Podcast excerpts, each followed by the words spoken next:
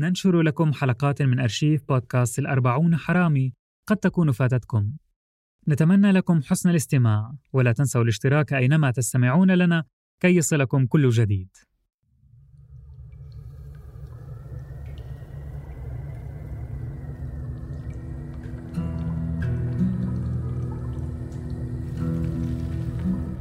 افتح يا سمسم. يا لقوة هذه الكلمات الثلاث فبها حصلت على ألذ ما في الحياة وبسببها لقيت حتفي أنا وزوجتي على أيادي الأربعين حرام. اسمي علي بابا ولكن هذه ليست قصتي. هذه قصة ابنة شاد وسعيها للثأر.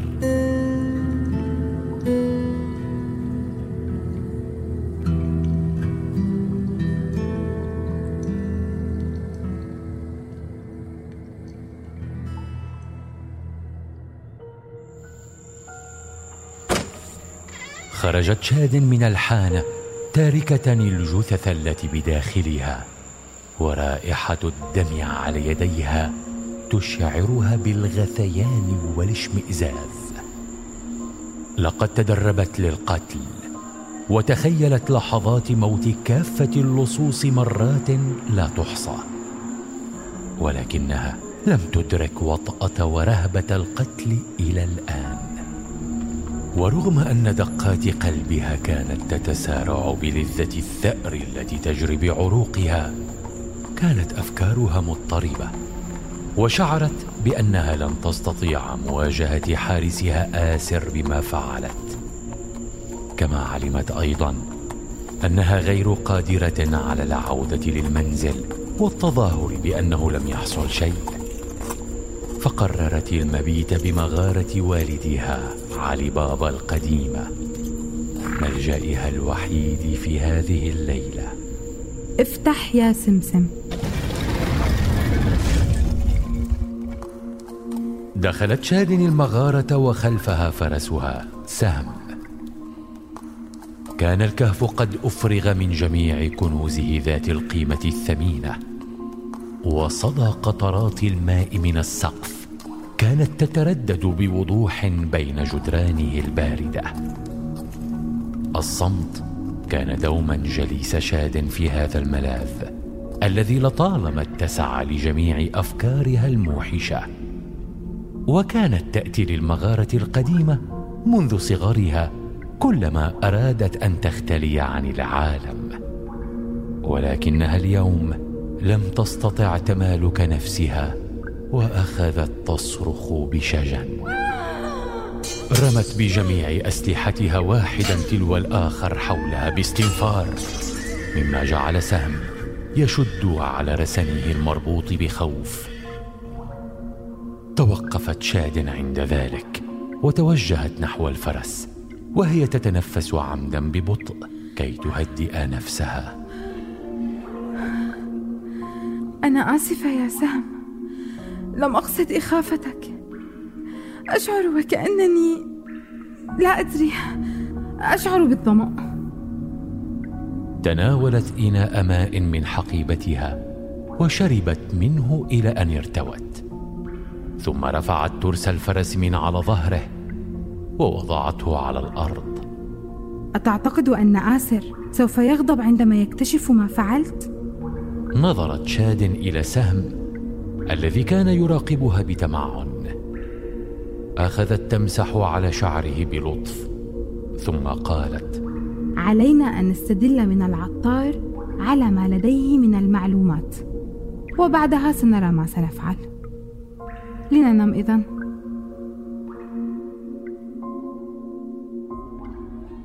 وفي الصباح الباكر اتجهت شاد إلى متجر العطار ودخلته بهمة ثم وضعت النقود للعطار كعادتها. اختصر هل وجدت لصا جديدا؟ على حسب. أخذ العطار يعد النقود التي وضعتها شاد بكل بطء.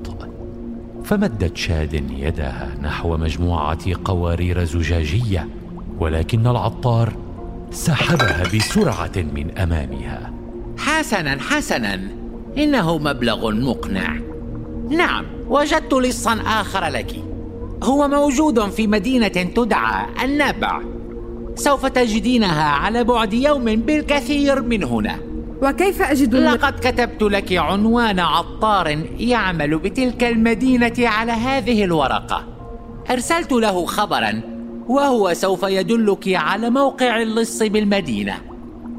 مدت شاد يدها لتناول الورقة من يد العطار إلا أنه رفع ذراعه بعيدا عنها. لدي معلومة أخرى ولكنها ستكلفك. تأفأفت شاد. ثم بحثت في جيوبها عن نقود.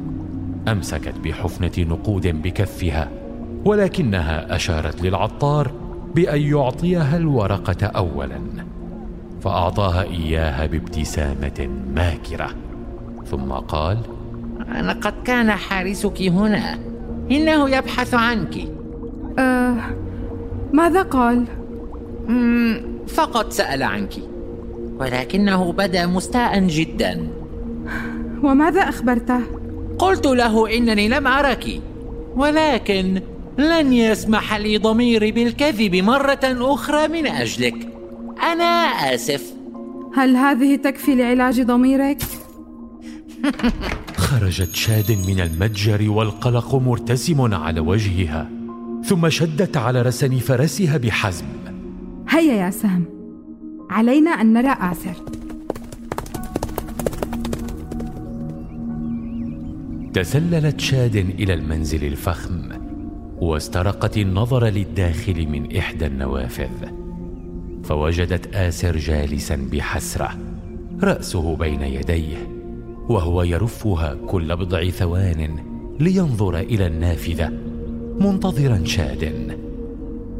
راقبته لمدة وهي متفكرة في أمرها. جزء منها أراد أن يقفز من النافذة وإخباره بكل شيء كي يشجعها. ولكن جزءا آخر لمح الخوف بين عينيه وعلم أنه سوف يمنعها من الرحيل مجددا. ثم بعد فترة طويلة همست تحت أنفاسها. اصبر قليلا حتى أعود. واستمرت بترديد هذه الجملة لنفسها طوال رحلتها إلى مدينة نبع. وصلت شاد لمدينة نبع الممتدة أسفل جبل صخري. لم تكن المدينة تشبه مدينة شاد الباهرة ولاحظت عند تجولها بالسوق بحثا عن متجر العطار أن أحوال سكانها تبدو عليها الفقر واليأس. السوق كان مزدحما ولم تر متجرا للعطر في أي مكان فسألت أحد المارة. عفوا لقد أخبروني أني سوف أجد متجر عطار بهذا السوق لكني لا أراه. ستجدينه إلى يمينك عند نهاية الشارع. وقفت شاد بارتباك أمام متجر متواضع للدواجن فنادت صاحب المتجر. هل من أحد هنا؟ خرج إليها رجل خمسيني عابس الوجه يتأفأف. ماذا تريدين؟ أنا أبحث عن متجر عطار وقد أعطوني هذا العنوان. أنا العطار. من أنت؟ اسمي شادن لقد أرسلني إليك. أجل أجل أعلم بقصتك. إذا إذا تنهدت شادن وأخرجت نقودها ومدتها له ولكنه رفض. لا أريد مالك. إن أردت العثور على الرجل الذي تبحثين عنه عليك أن تساعديني بخدمة صغيرة. خدمة؟ أية خدمة؟ أريدك أن تعيدي لي شيئا سرق مني. ليس لدي الوقت لمساعدتك. ارحلي إذا إن أردت معرفة مكان اللص هذه هي الطريقة الوحيدة. استشاطت شاد غضبا ونزلت عن سهم. ثم أمسكت بالعطار بعنف. وإن أرغمتك أن تعطيني المعلومات. اقتليني إن أردت. لا أهتم بحياتي البائسة. ولكنك من دوني لن تجدي لصك أبدا. أو هل ستعذبينني من أجل المعلومات؟ همهمت شاد مجددا بغضب وأفلتت. ماذا سرق منك؟ حجر كريم ذو مفعول سحري خطير. تحيل علي أحد بأخذه ولم يدفع ثمنه. أتظنين أن بإمكاني العيش من بيع البيض نعم وال... نعم إنك تعاني سأسترجع لك حجرك. أرشدني إلى منزل هذا السارق.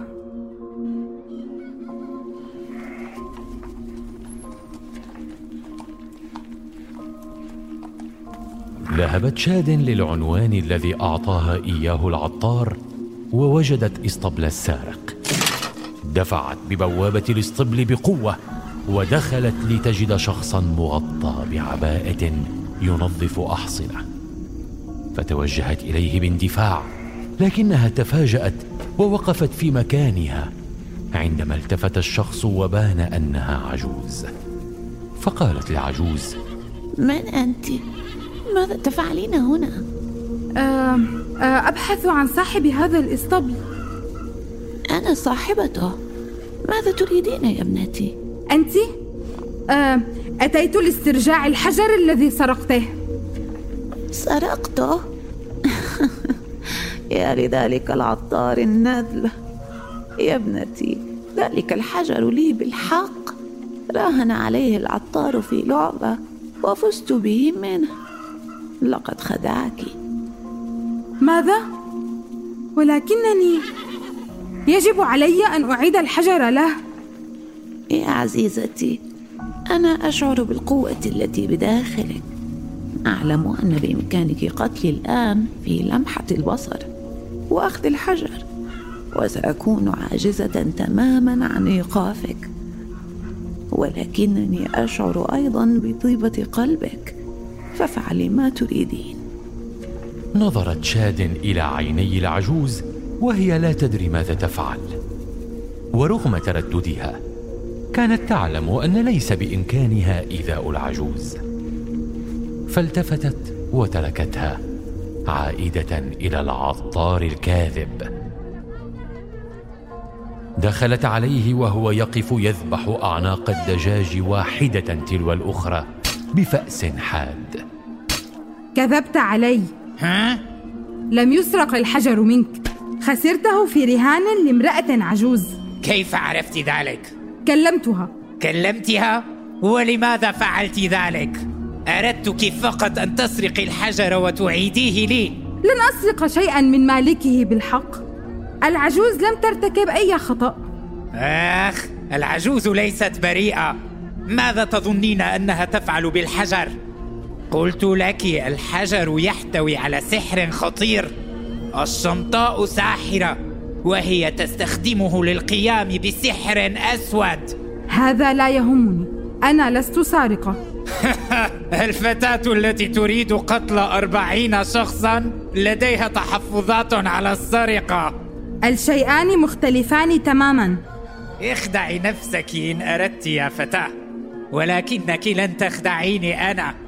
في العالم الذي دخلته أنت الطريقة الوحيدة لنيل ما تريدينه هو أن تسرقي الحجر. اغربي عن وجهي. خارج مدخل المدينة أخذت شاد تمشي ذهابا وإيابا بحيرة أمام سهم الذي كان مربوطا بشجرة يابسة. لن أسرق. أنا لست لصا وقف سهم ساكنا كعادته يراقب شاد في مشيها. ذلك العطار السافل. أرادت أن ترجع إليه وتبرحه ضربا وأن تمسكه وتخلع رأسه من مكانه. ولكنها كانت تعلم أنها بدونه. ستواجه صعوبة كبيرة في إيجاد اللص الثاني وإكمال مهمتها. وليس بإمكانها إضاعة المزيد من الوقت. توقفت وسقطت على الأرض لتجلس على العشب الرطب وأغمضت عينيها. تذكرت آسر جالسا ينتظرها والحزن الذي على وجهه. ثم تبدلت الصورة في رأسها إلى أخرى. صورة غير واضحة. عن جثتين مرميتين على الأرض دون حركة وأربعة أشخاص واقفين فوقهما يضحكون. فتحت شاد عينيها فجأة بنفس عميق ثم قالت بحزم مهما كلف الأمر.